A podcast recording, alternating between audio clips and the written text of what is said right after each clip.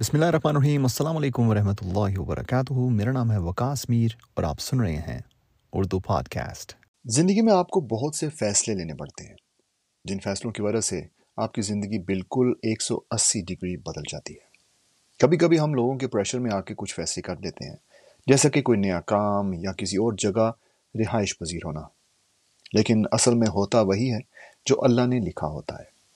آپ کی زندگی میں یہ فیصلہ کرنے والے لمحات اللہ کی ہی حکمت ہے وہی جانتا ہے کہ اس نے آپ کو اس رستے میں کیوں ڈالا۔ لیکن آپ نے کوشش یہ کرنی ہے کہ جو بھی فیصلہ کریں، سوچ سمجھ کر کریں۔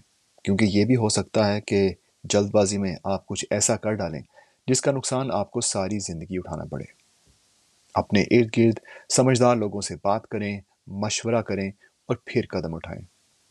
غصے میں، غم میں یا بہت ہی خوشی کے عالم میں کبھی کوئی فیصلہ نہ کریں۔ کیونکہ ایسے فیصلے بعد میں پچھتاوے کا سبب بنتے ہیں۔